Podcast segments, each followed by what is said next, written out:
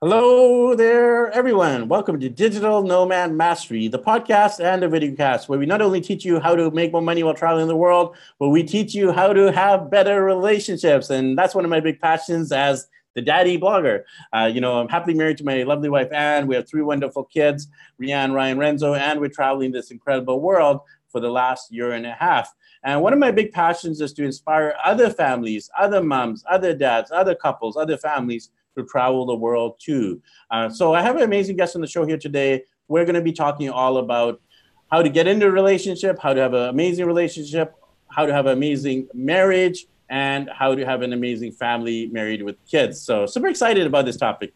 Uh, our guest today is actually uh, we met through a common friend, Darren Jacklin DJ. Shout out to him over there in Vancouver, BC, Canada, who connected us. Uh, Stanley Paget. Uh, so Stanley is uh, based in Tampa Bay, Florida area, and we are going to be talking all about how to make relationship magic. He is the founder of Relationship Magic Academy. Once again, Relationship Magic Academy. You can check it out at relationshipmagicacademy.com. He does speaking, coaching, consulting, training, workshops. Uh, he has online courses and much more and he's super super passionate about the area of marriages. So that's why i wanted to bring him on the show because i want to have a better marriage. And i know a lot of our guests uh, listeners want to have the most amazing relationship marriage and family they can have as well. Stanley how are you doing today my friend? Doing awesome. Good to talk to you ricky. It is amazing to talk to you as well. So you know, uh, I would love to get to know you a, bit, a little bit better. Before we give tips and advice, we love to hear stories. So let's hear your story, a little bit back, a little bit of a backstory of yourself and about your own family and your own business. Go ahead. I'd love to do that. I uh, was born in uh, Columbia, South Carolina. Grew up all over the United States. My dad was a civil engineer for the federal government, so we moved about every six months, a little bit like even maybe even more than the military. Uh, ended up in Kentucky at one point, and my dad uh, described me to his older sister at that point as Stan's only interested in two things chicks and baseball. so between my junior and senior year of high school, we moved to Montgomery, Alabama, and I met the only chick that ever has ever mattered to me since then. I met my wife about uh, a week after she turned 16 years old. Wow. We were engaged two months later. We got married when she was 17 and I was 18. That was 42 years ago. We have three children and 19 grandchildren, and we have a ball. Wow. You have a ball. I love it. I love the play on words. you got the chick, you got the ball. Love it. You got it. So, uh, when did it go from you know just you and your wife, you have your kids, you got all these grandkids, to actually turning it into a business and a training program? Tell us about that shift when it went from just your personal passion to making it a business to help others. I was, uh, we got married very young, so we had all of the decks stacked against us in terms of successful marriages. Statistics on teenage marriages is 90 plus percent of them fail. So we had our first child while I was in college, my second child while I was in law school, my third child while I was a young lawyer working ridiculous hours, and then started my own law firm after 10 years. So I graduated from Duke Law School in 1982, so long, long ago. And then we we went through the building a business phase, and then a couple of things happened that really shifted this for me, and that is our first grandson. Um, he was born with a heart problem. Uh, you know, the first day that I was actually in was in uh, Michigan working on a case, and my wife calls me and she says, "We have our first grandson, and they named him after you, Brandon Stanley." And I was completely blown away and humbled by that because my our daughter had never said a word to me about naming her son after me. And I was like floating on air. I mean, it doesn't get any better than that. Till about 15 minutes later, and she called again and she said, There's something wrong with the baby. They're taking him to ICU. Mm, wow. And all of that, all of that energy, all those great feelings, it's like every cell in my body turned to lead. And then about two or three hours later, I got the third phone call, and she said they think Brandon has a serious health, a serious heart problem. They're taking him to Rainbow Children's Hospital in Salt Lake City. So I caught the next plane to Salt Lake. Uh, Brandon had open heart surgery when he was six days old, again when he was four months old, and he died in my daughter's arms when he was eight months old. Wow. So we flew him home to Florida, and I helped carry my first grandson to his grave. And I will never forget the moment that I walked into the funeral home and I saw this tiny metal casket. And I remember what it felt like to pick it up when they, we carried it out on a red velvet comforter because it was so small. And it was a beautiful fall day in Florida, and I could smell it. And as we walked, carried him from the funeral home down to the gravesite, I could hear the people crying, and I felt empty because my my little girl was hurting, and I couldn't fix it. Right. When we move forward, fast forward seven years, we have another grandson named Austin. Austin is a force of nature. He didn't have any of Brandon's health problems. He never bothered to learn to walk. He crawled, he ran, he climbed. He was all over the place. Austin absolutely lived every moment full out. You know, you, a hug from Austin made everything better because he loved totally and unconditionally. He loved like there was no tomorrow because for him there wasn't. My daughter was a night nurse. She worked 7 p.m. to 7 a.m. So my wife would spend many of her days over taking care of the kids so she could sleep. One day she fixed lunch for the kids and she put out a bowl of grapes. Austin choked to death on a grape in front of my wife, my daughter, his two sisters, and his brother. So for the second time in our lives, a light went out. And for the second time in my life, I carried a grandson to his grave and I laid him beside his big brother. So as a lawyer, I had helped a lot of people. As a, as a church member, I'd had a lot of opportunities to work with couples and teenagers and their all of their relationship issues. And I've been helping families and business owners protect their businesses and their assets for a long time. But after losing those two boys, that just wasn't enough. I wanted to be able to help more people, protect more families. I wanted to be able to give couples the kind of love and the joy that Linda and I have shared for the last 42 years. And that's why I founded Relationship Magic Academy, and that's why I do this. I make my living as a lawyer. I don't have to do this. But this way, I have over the course of the years seen too much of what divorce does to children. If people say, oh, the kids will be okay, bull. It's not true they suffer from it for the rest of their lives. So if I could, my, my mission, Ricky, is to save a million marriages in the next five years. If I can save a million marriages, I can save a lot more than a million children and I can change generations because they will take those different patterns and they will live it and their children will live it and their children's children. So that's the legacy I want to leave. I want to leave the world a better place. Oh man, I'm getting emotional. You know, just uh, listening to what happened. Of course, you went through a lot of hardships, grief. Um, you know, I, I, I, you know, obviously, no one can imagine that unless they've gone through it. So I just wanted to acknowledge that. It's very powerful and heavy uh, for me as a dad. Uh, not a granddad yet, but just as a dad, I can uh, empathize with what happened to you there. So thanks for sharing that. And I just wanted to also share kind of a little bit of my backstory because um, I come uh, from a child of divorce. I, uh, my parents did divorce, had a terrible marriage, and I am, um, I don't want to say a victim. I'm a product of uh, that marriage that failed.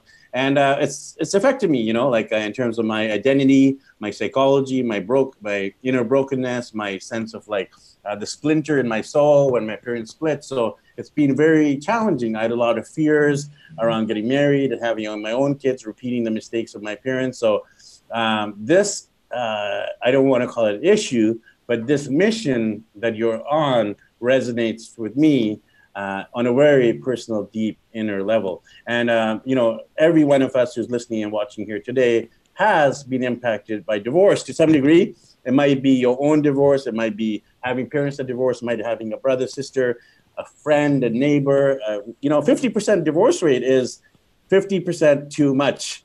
Uh, you know, I want to uh, just uh, build strong marriages as well, and I want to see the divorce rate at zero percent, zero point zero zero zero zero percent. Period. No ifs, ands, or buts. And uh, you know, uh, I think we do that by focusing on the marriages and building the strong marriages. So if we fight divorce by building on the positive, which is marriages and families and uh, uh, dads and moms. So yeah, we're definitely in uh, kindred spirits here, my friend. So Stanley, um, tell us about um, you know actually building up uh, this business in terms of the training, the workshops, the products, the services. Like, how did you do it? Did you just start interviewing people? Did you do research? How did you actually turn this idea of a million marriages into practical, tangible products for people? It's been a, an evolution over time. I served as a bishop of a church for five years where I had a congregation of about 600. And I spent a lot of my time working with couples, trying to help them work through their issues.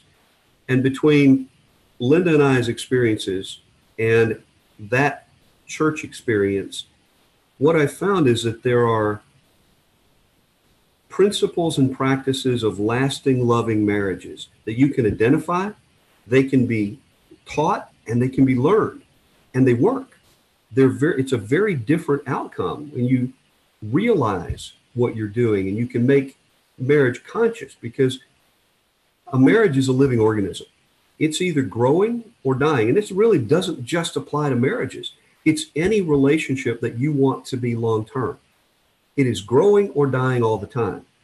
And there are simple, practical things that you can do to nourish the relationship, to nourish the marriage so that it grows.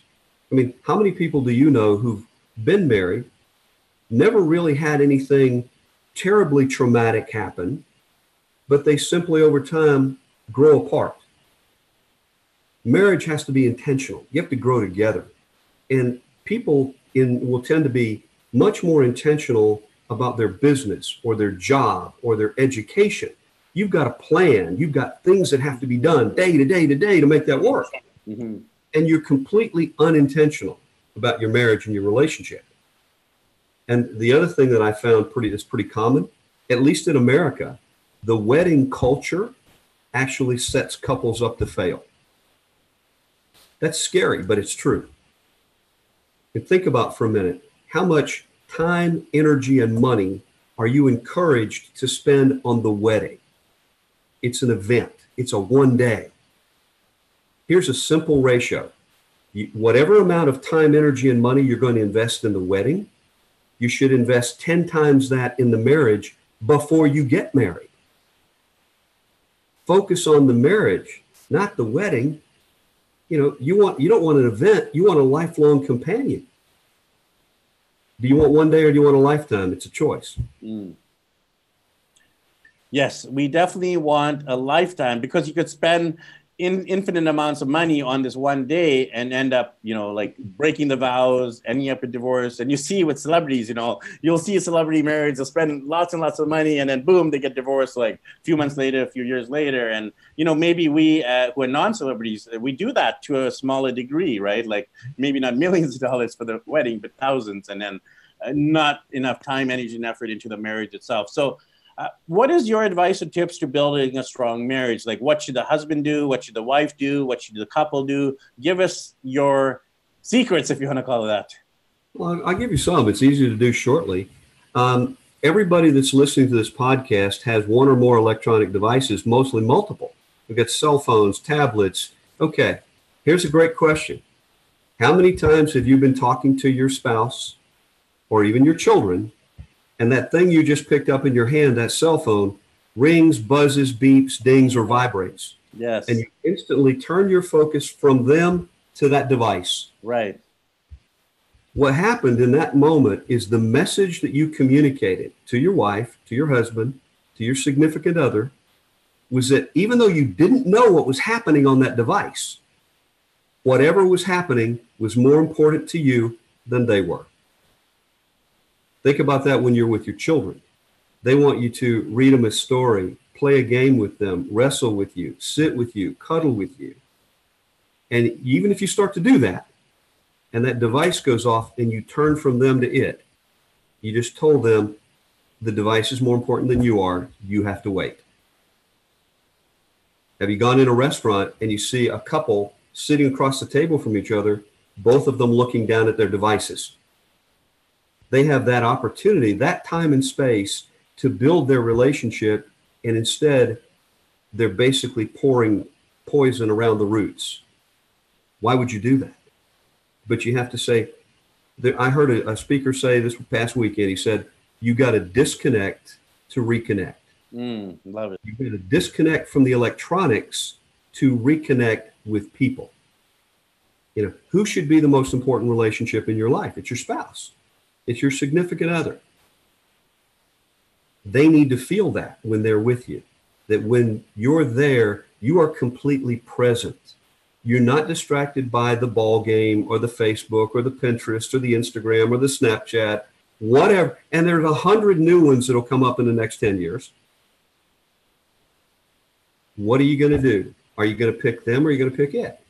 And you make that choice multiple times every day. I, uh, I w- with a man who was uh, doing business meeting, and he said, he said, look, you guys are very, very important to me. But if my wife calls, I am taking the call because she is more important than anything that could happen in this room. I thought, wow, that's a man who's got his relationship priorities in order. She's wow. the most. What do you think it feels like to her to know that? That if she calls, no matter what he's doing, he's going to take her call. He just lit her up. Wow, that's what I mean to him. See, we, we convey meaning by what we do and by what we don't do. What if you just create a space in your home? Maybe it's at the, at the dinner table. You say, no electronics during dinner. They all go away. For parents, I will I usually advise them there needs to be an electronics basket that every electronic device goes in and it goes in your bedroom and it's locked in your room every night.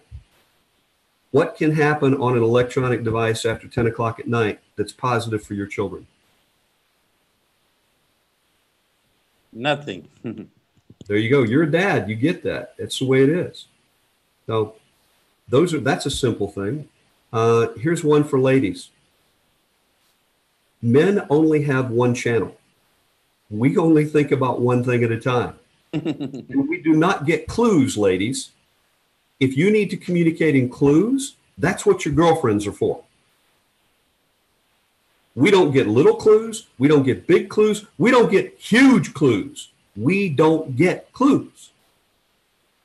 If you want something from your husband, from your, your man, you go and you get his undivided attention. That means you got to take out his earbuds, take away his cell phone, put literally put your hands on the side of his face, look him in the eye, and tell him exactly what you want. I want to go see this chick flick, and I want you to take me to Baskin Robbins. Guess what? 99% of the time, the answer, now, if it's not the Super Bowl, the answer is, of course. Why? Because we want you to be happy. When you're not happy, our life stinks, and we know it. Yes. So, bottom line, from this moment on, ladies, you have no excuse. If you don't get what you want from your man and you didn't tell him exactly what you wanted, it's your fault. Ooh, that's scary. There's some women going, oh, wait a minute. I don't think that's right.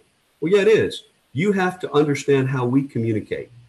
We want you to be happy. We want to light you up. We want to fill you up because it makes our, that's what we, that's where we get a lot of our satisfaction is just in making you happy, helping you to be happy. We can't make you do anything. Okay, here's one for you guys. Guys, when your lady comes to you and tells you about a problem or a challenge that she had that day, she does not want you to fix it. She just wants you to listen. A, stay awake. B, make pay attention, nod, say, okay, and otherwise shut up. At the end, she's going to say, you can say to her, honey, gee, I, that had to be really difficult. Is there anything you'd like for me to do? And she's going to say no almost always because she already knew what the answer was. She just wanted you to hear her, validate her feelings, and she goes away thinking, what a great guy I have. Isn't it a wonderful rule where you can shut up, not have to say anything, and win? change your relationship completely. She feels heard, she feels fulfilled, and you didn't have to say anything that could possibly be stupid. because ladies, men say stupid things. It's going to happen. Deal with it. But if you understand how each other communicates, what your real needs are, isn't it a lot easier? Wouldn't you like to be in a position where you can build the relationship when she's having a hard time and make it stronger instead of telling her how to fix it, solving her problem? See, we are problem solvers by nature. That's typically what we do, whether it's in our business or home. Because if the car's broken, we want to fix the car. If there's something wrong, we want to fix it. You have to resist the urge to fix because she already knows. If she wants your opinion and asks for it, give it to her. If she doesn't ask for it, zip your lip. Some of the ladies are out there laughing, and some of the guys are going, "Wait a minute, you, you mean you mean all I have to do is be quiet? Right. That's it, man. Be quiet. I love it. I love it. I can relate to so much of what you were saying. That's why I was just uh, having a big smile on my face because I was like, man, this is so much like our marriage, our relationship. Uh, so I definitely need to listen and not give advice. My wife definitely needs to know that I am uh, focused and um, you know, I need to know exactly what she wants. And you know, there's that uh, funny Mel Gibson movie, right? What what women want, right? Because us men are clueless, like you said. Yes. So, uh, yeah. So what I want to cover is this whole area of uh, RQ. So we have something called IQ, intelligence quotient. We have something called EQ, the emotional quotient. We also have the social quotient, or the relational, or the MQ, the marriage quotient. So you have a quite an interesting principal equation around this. I had a chance to look at your website. So for the sake of the people listening and watching, why didn't you explain how the RQ works? Okay it's the formula that you can break a, a relationship down, the caliber, the quality, the, the health of a relationship into a mathematical formula. It's QR equals QQCC. QR is the quality of relationship equals QQ is the quality of your questions that you ask yourself and your spouse times the quality of your commitments to each other times the quality of your communications with each other. So it's a thousand point scale. I was on uh, a conference call with, with two very successful women who uh, talk about they, they have their own business. And I said, okay, guys, let me just give you the, give me the formula because what I want you to do, rate the quality of your questions, the questions you ask yourself and your companion, one to 10 rate the quality of your communications 1 to 10 and rate the quality of your commitment 1 to 10 and i didn't tell them how to do the formula do the math. Well they each did it. And they said they said now how do we use these numbers? I said okay now multiply the three numbers. And one of the two literally her face fell. And she said i knew my relationship was in trouble but my score was like 112 and the other lady was equally surprised, but for a different reason. She thought her relationship was really good. It was, she gave herself an eight in each of those categories. Well, you multiply that out, that's about 512. Huge room for improvement. She's like, wow, I didn't realize that there was so much more that we could have in our relationship. And then you start to look at what does it, what are the questions and how to, if I improve by one in each category, it changes the total score by, by huge numbers. It can literally double the score by changing by one number. So small changes in those three areas equal a huge change in the quality of the relationship.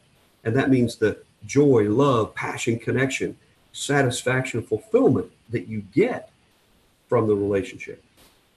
Think about for a minute if your if your wife took that test and felt she was a t- that you guys were a 10 on every one of those. Think of the emotional feeling that she's got to have all the time.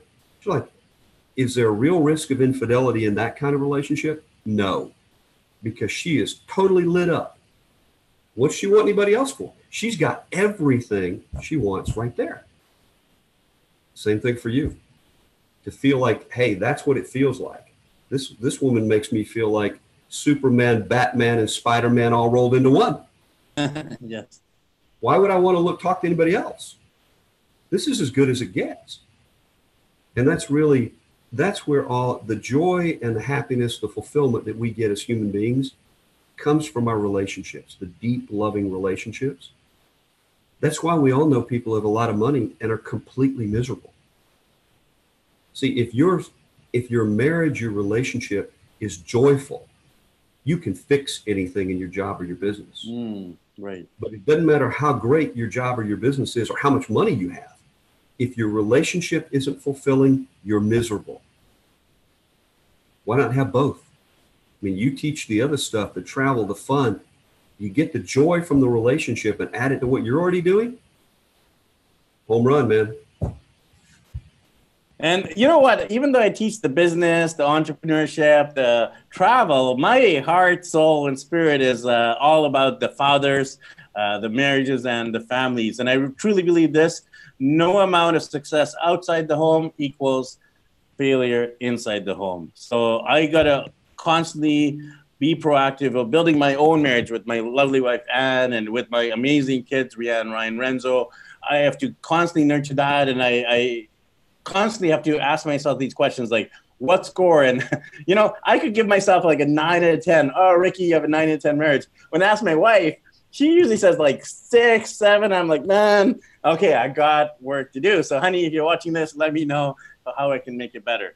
Um, so, in terms of like you, you, you're telling us how to make it better in terms of the quality questions, the commitments, the communication. So, what are the questions? I mean, um, what are the questions we need to ask ourselves, our spouse, our kids? Uh, let's start with there in terms of creating this awareness and this inner questioning. Okay.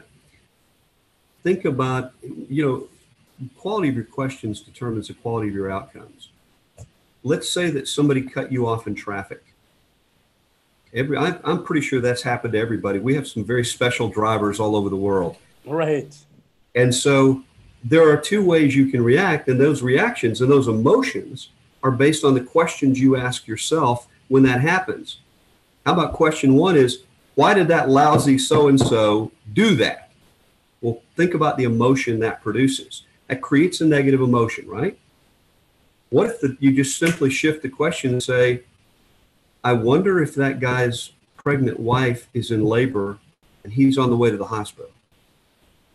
Wow. What do you feel now? You feel empathy?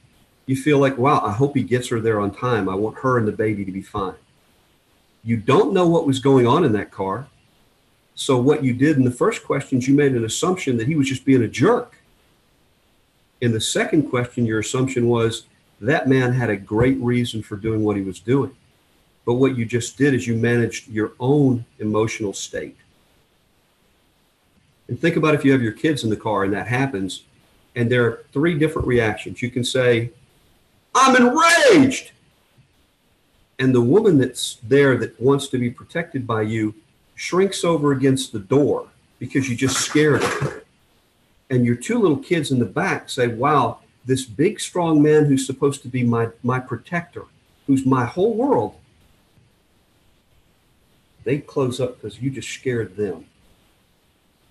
So not only do your words and your questions create emotions in you, create emotions in the people around you. So what if you change the reaction and you say, well, that was a little irritating.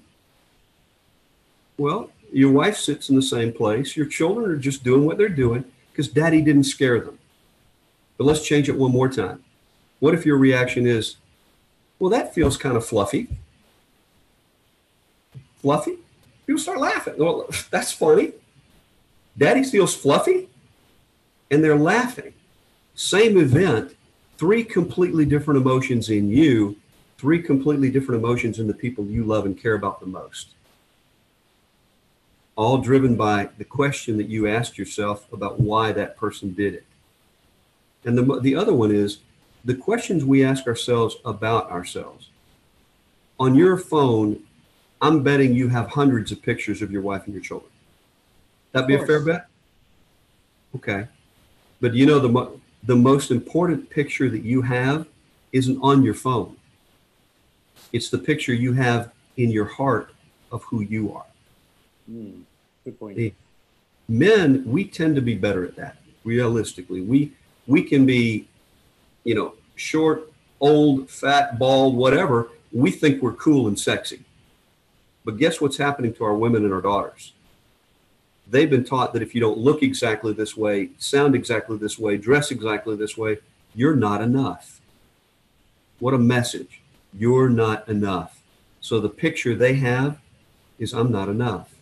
I'm not worthy to be loved. I'm not worthy to have a magical life. Let's change that picture. And it's based on the question what can I do better? Is Ricky, are you ever going to have you ever done anything to aggravate your spouse?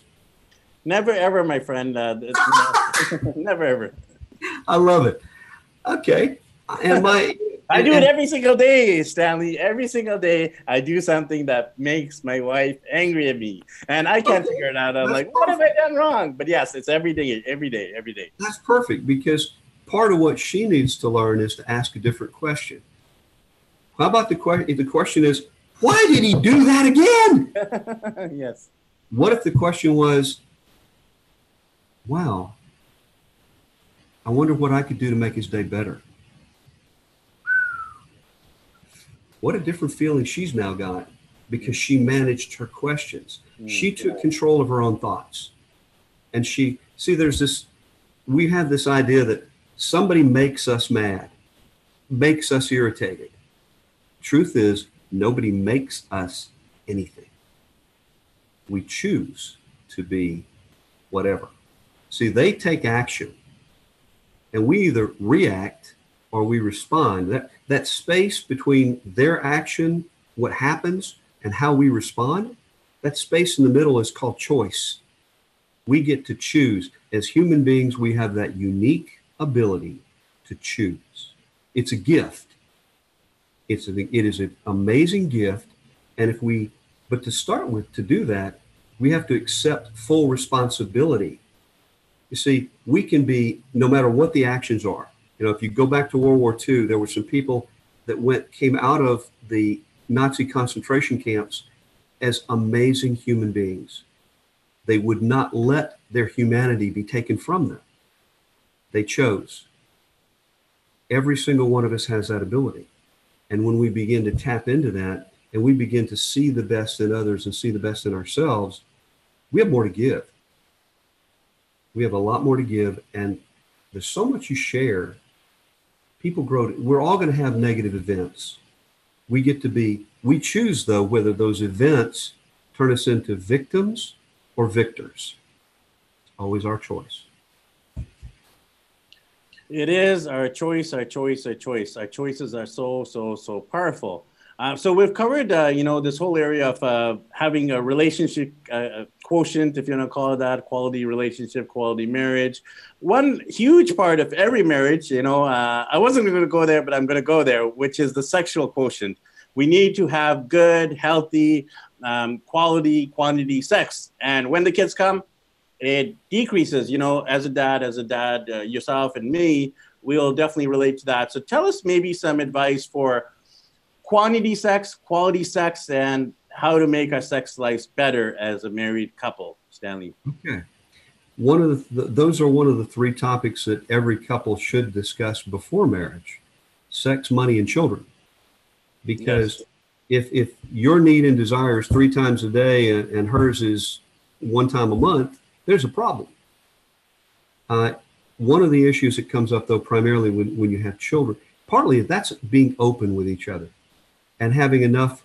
See, the pillars of love are trust and respect. You have to have enough trust in each other and respect for each other to be willing to be open about what your needs are. And there's also a huge element that we we seem to lose today along with social media, and that is loyalty. Mm-hmm. So your loyalty to your spouse extends not just to being faithful physically, it means that your communications with your spouse do not get shared with your mother, your sisters, your brother-in-law, your but your friends, your neighbors. Do not get posted on Facebook or social media. Those between husband and wife, because every time that communication between the two of you is broadcast to somebody else, the level of trust that spouse has in you declines. And over time, when the trust goes down far enough and the respect goes down, the love goes away. So absolute fidelity in a marriage means that your communication as husband and wife is and remains private. Now, here's an exception I have zero tolerance for abuse. If a woman or a man is being abused, they need to tell the appropriate authorities, they need to get help and get out. But when we're talking about the day to day process of living together, literally we, we negotiate every day with our spouses. But that process is private and it has to be. Because if your if your partner doesn't feel that they have complete ability to trust that whatever they tell you stays only with you, it's not going to be shared with your buddies over beer, and your communication with your wife isn't going to be shared on social media with her friends. You've got to have the ability to trust that process. Now, the children, once children come along, what often happens is that couples' priorities gets married, get messed up. Priorities in marriage should be first, whatever your own belief is in a higher power, if you have one, typically that relationship is you put that first priority. Your spouse is your second priority. Your children are third, and everything and everybody else is fourth. The problem that you have when the children come along is this is something more common to women. They want to transfer their primary focus from their husband to their children. Mm-hmm. Doesn't work. You know, you let's say you've got you've got three children. How old are your kids? I got a little six-year-old, a little four-year-old, and a two-year-old. Six, four, and two. Okay, so now let's say that your six-year-old by the time she's the, the youngest one's 20 is going to be 18 or 20 and really out of the house the oldest child is now 24 26 years old that means that for if your wife has made your, her children the priority for a quarter of a century mm. you've been second third fourth or fifth right. on her list in, in reality the odds that you will be there for that quarter of a century are nearly zero mm. But what will happen is the day the last child leaves, you will too. Wow, that's powerful. You need your wife has to understand that even when the kids come along, you're first. And the kids need to understand that. Children are wonderful, but they are born manipulators of adult behavior. And this is so true. Let me think about it. What does a child do? They're fed, they're burped, they're dry, but they want to be held. They cry. And what do you do as an adult? You pick them up. Mm-hmm. They have they come out instinctively knowing how to manipulate adult behavior. And guess what? They get better at it as they get older. So I sometimes describe children as they're a little bit like a blade of grass or a weed. You know, you see a crack in a sidewalk and one blade of grass comes up through it. Over time, what happens? It splits the sidewalk apart. It'll break concrete husband and wife have to be absolutely unified in front of their children always. You guys have a disagreement, it gets discussed behind closed doors, not in front of the children. You guys got to be united because they cannot learn that they can play one of you against the other. Because if they learn it, they'll do it. And that's a real problem in relationships. That's tough in first marriages where all of the children are both of your biological children but that's one of the reasons why second marriages have an even higher divorce rate. They're 65, 75% fail. And one of the large reasons is children. Because you have now you've got your kids, her kids, my kid, our kids, and it's a complete mess. You got to be you've got to figure out before. That's why that that discussion about children is even more important for that second marriage we have to decide on what are the rules, what are the disciplines. We're both going to discipline all of the kids. We're going to do it together, and it's going to be the same for all of the kids. There can't be two standards one standard for my children, one standard for your children. It has to be the same. So that's a conversation that needs to happen before the wedding, not after. Awesome. So, go ahead. Yeah. So, you know, you brought up something uh, quite important, which is money. Uh, so, we've talked about communication, sex, we've talked about kids, but we have yet to fully discuss money, which is obviously a huge area of stress in a couple, especially if you're paying mortgage, uh, bills, if both parents are working. So, how do you deal with this huge? I mean, it is a huge topic that's affecting everyone nowadays is the money quotient. Tell us some tips there, how to make marriage better within the context of marriage. What I would I tell couples who are getting married for the first time, take the Dave Ramsey course. Dave Ramsey teaches a course on finances that yeah. identifies whether you are a saver or a spender. And it teaches savers and spenders how to get along together financially. That's a great start. For young couples who are getting married, it's even more important because they seem to have the myth that we're going to get married at 20, 22, 24 years old, but we're going to have the same kind of lifestyle our parents have created after 30, 40, 50 years of marriage. And they have these expectations financially that don't make any sense.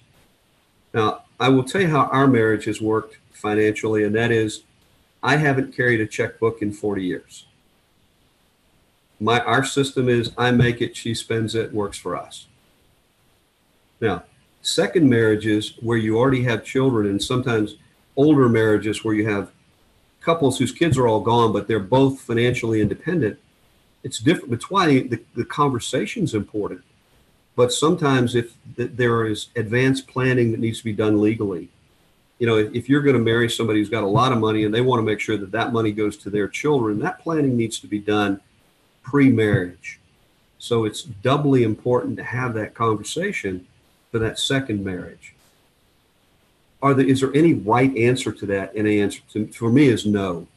We've always only had one checking account because that's just that's actually something that came from my childhood.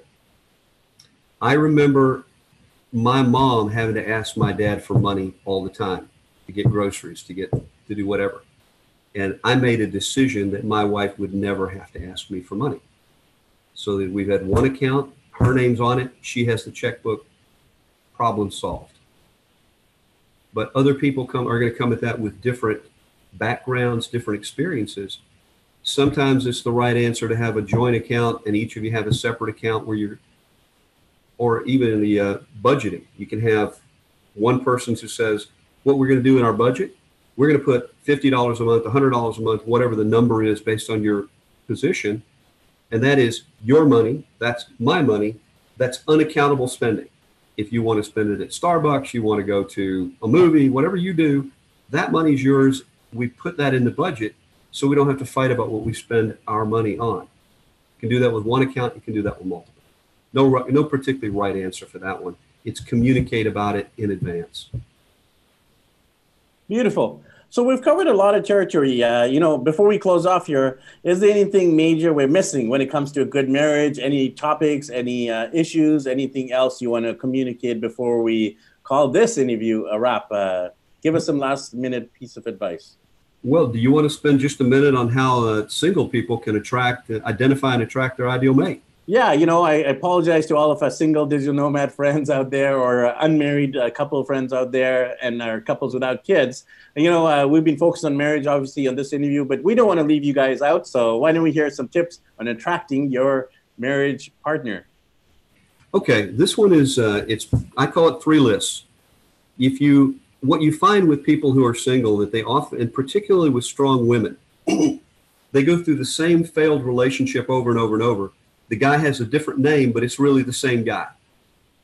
Because strong women also often find they think they want a guy that will do whatever they tell him. And the problem is it that's only fun for a little while because ultimately a woman will not respect a man that will is a doormat. And if she doesn't respect him, she won't love him.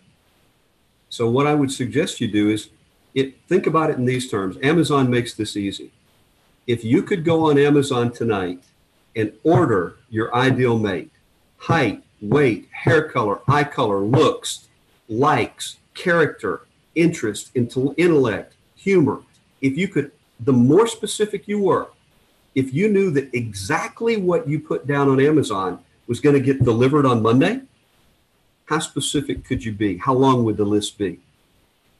That's the list of the should be's. Find three, maybe as many as five that are the deal breakers, the must be's. That's list one. List two is identify the mate from hell.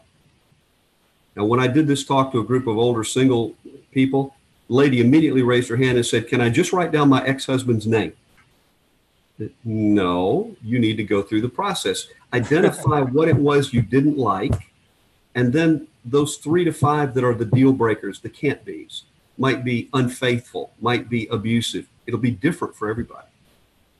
What you do with the first list is you read it out loud into the mirror every day, every morning for 30 days with as much emotion as you can put in it. My husband or my wife, it will be, and read it. Because what happens is the law of attraction is that what you're focused on will be drawn toward you. So once you, you do that every day for 30 days, and you put that list in your pocket or your purse, and at least once a week, you keep you pull it out and you do that same thing. You read it.